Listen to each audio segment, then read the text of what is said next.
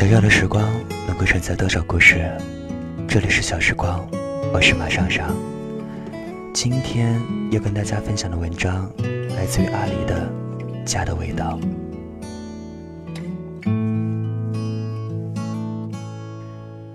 回到家，我爸问我想吃什么，我连思考的时间都没有用，说有泡面。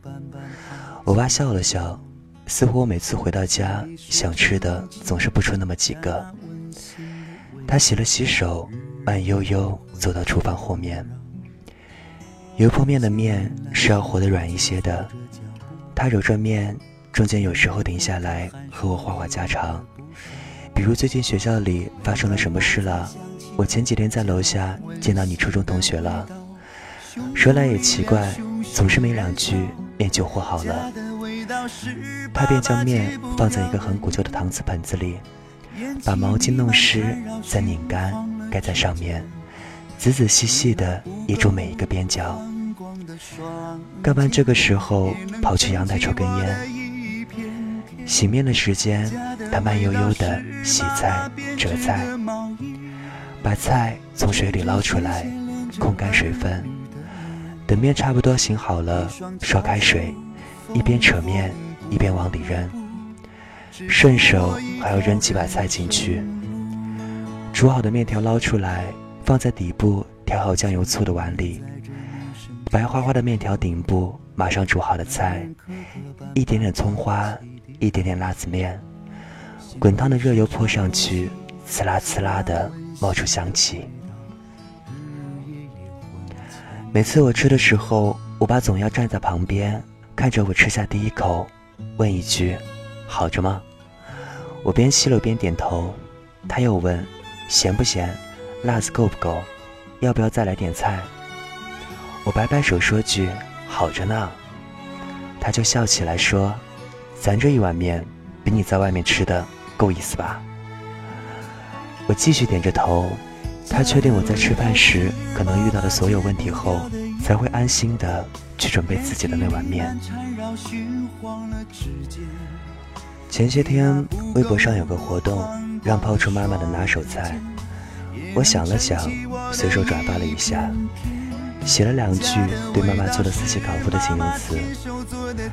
当时只是心血来潮，没想到最后竟破天荒的中了奖。私信小编地址的时候，小编说对我的四喜烤麸印象最深，整个人倒是有一股受宠若惊的感觉。妈妈做四喜烤麸的时候，会把发香菇的水留下来，在炒制的过程中加进去，整个菜的味道一下子变神奇。每次刷完牙路过冰箱，都忍不住再去偷吃一两口。这么多年来，我吃过路边打着、上海正宗老字号旗号的小店，在超市买过绿油油的四喜烤麸罐头，甚至自己一板一眼地尝试过。却都做不出妈妈当年云淡风轻便端出一盘的四喜烤麸的味道。我想妈妈除了在烹饪的过程中加进了发香菇的水，一定还加了一些其他神奇的东西。外婆一个月前去美国玩了，上个礼拜给我妈发邮件，说自己在美国买了一个 iPad，学会了上网。外婆是地地道道的上海人。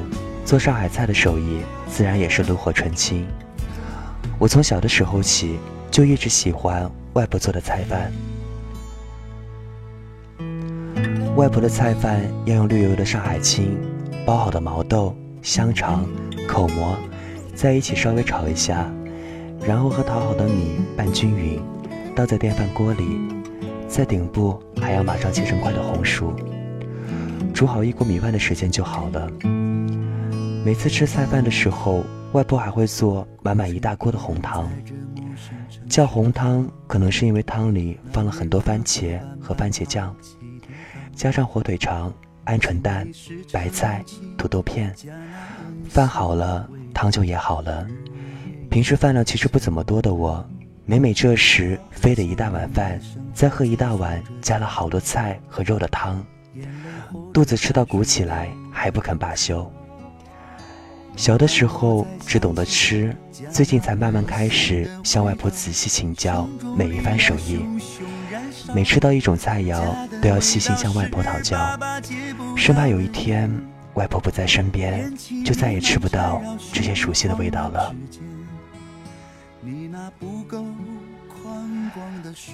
其实大街上七八块一大碗的油泼面，倒也不腻死油。超市里十块钱以内的四喜烤麸罐头，味道从未偏离过正规。西餐厅好几十块一碗的罗宋汤要正式的多。说来说去，似乎都少了一种味道在里面。吃油泼面时少了辣子，老板只会坐在一旁捧着手机斗地主，谁要管你？开四喜烤麸罐头的时候，不小心割破了手，流出来的血染红了好几张纸。裹着创可贴，艰难的加罐头里冰凉的烤麸时，谁要理你？点好罗宋汤以后，告诉服务员给我多盛点肉，谁要搭理你啊？离开家以后，每每到了饭点，总要花很多时间去思考今天吃什么，然后再花大把大把的时间去排蜿蜒漫长的队伍，精疲力尽，只是为了填饱肚子。有时候也会心血来潮去买一大堆原料，苦思冥想，按着长辈传授的经验去还原一道老菜。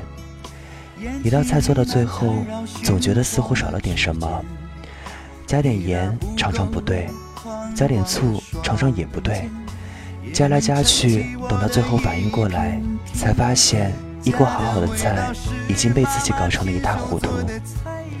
没怎么忍住，就蹲下，捂住脸哭了起来。说起来，那些令人怀念的食物，其实并不是最重要的。我贪念的不过是一种家的味道而已。那味道要怎么形容呢？我仔细想了想，我想起爸爸每天早晨起床，都要拿着牙缸刷很久很久的牙。他可以在每个空档里。端着牙缸从卫生间踱步到阳台，再在阳台欣赏很久的风景，才敢结束这场修行。妈妈喜欢写文章，经常开着音响，坐在电脑前噼里啪啦的打字。音响中是各式各样的人，用各式各样的腔调，轻柔的、沉重的、激昂的读出他的文章。外婆呢，喜欢看韩剧，总是在炉子上端着正在扑腾的锅时，菜在盆子里控水时，刚捞出来的面还没有凉透时，却将刚才看了一半的韩剧暂停或者关掉，再继续忙。我想起爸爸每次后面空档中出去抽的那一根烟，烟味飘飘扬扬，顺着家里。那扇被我看了十好几年的窗户，晕漾到伫立着城墙的不远方。我想起每次回家前，妈妈都会煞费苦心的准备一大桌子好吃的菜肴。就算我在外面和朋友玩了好晚，回到家时，她也只是小声抱怨几句，回去将热了又热的菜放回冰箱。我想起外婆边看电视边剥着毛豆。有时候，一个豆子不小心滑落，外婆便割下手里的活，眼睛盯着电视屏幕，费劲地弯下腰，够了半天将豆子捡起来，搁在一旁。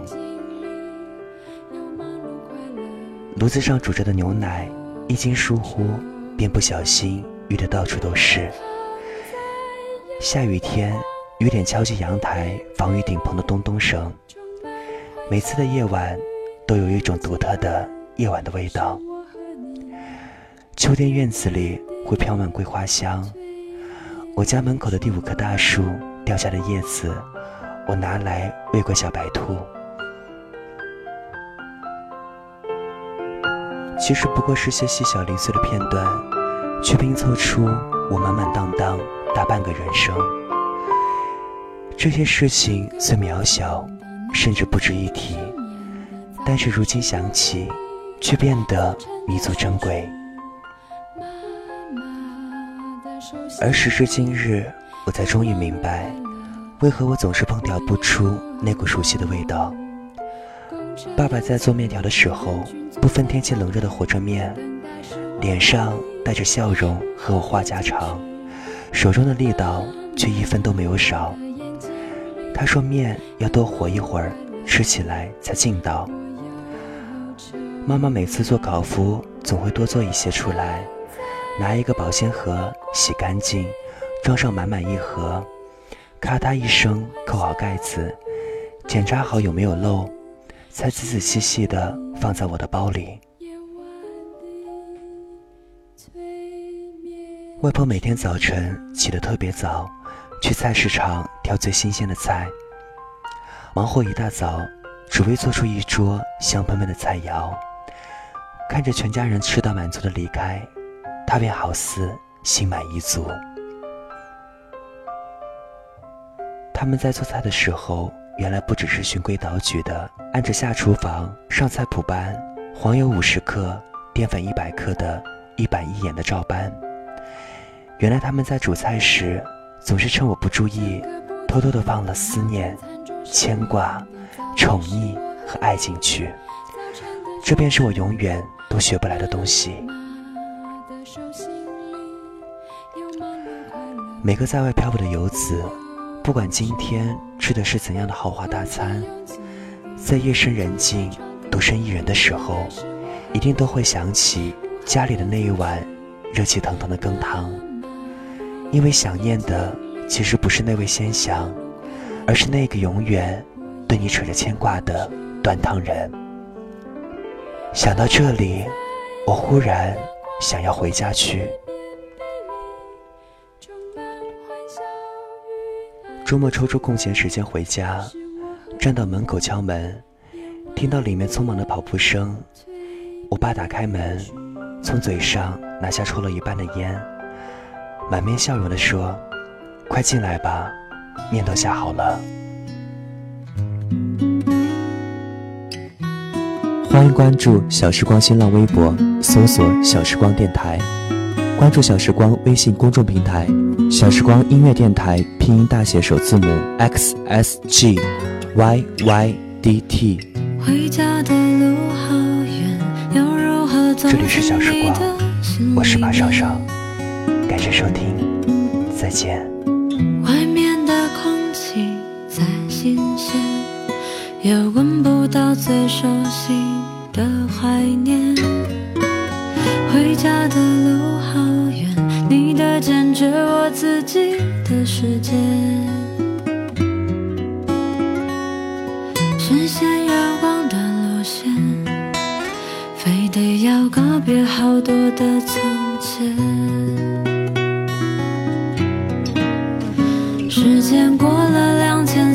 百七十五天，长长的路还有一千三百多公里远。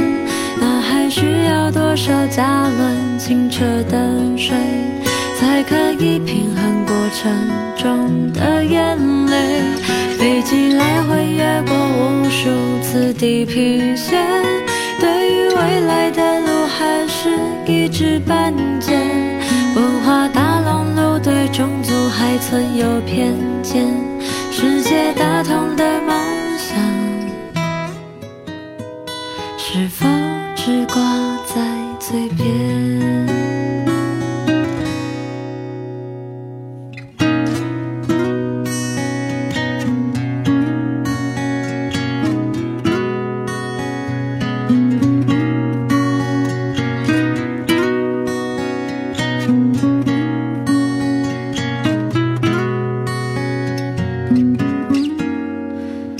回家的路好远，地球还是没。有停止转圈，